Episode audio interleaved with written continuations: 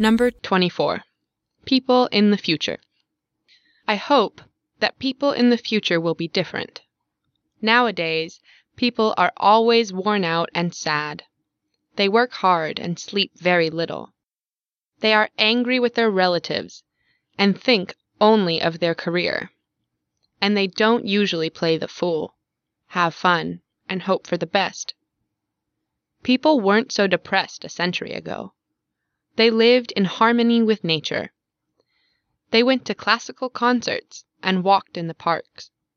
They ate healthy food and slept eight hours a day. They ran, swam, rode horses, and did physical exercises because they thought about their health.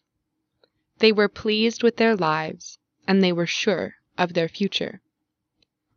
A century from now, I hope that people will be different. They will be interested in arts and sports.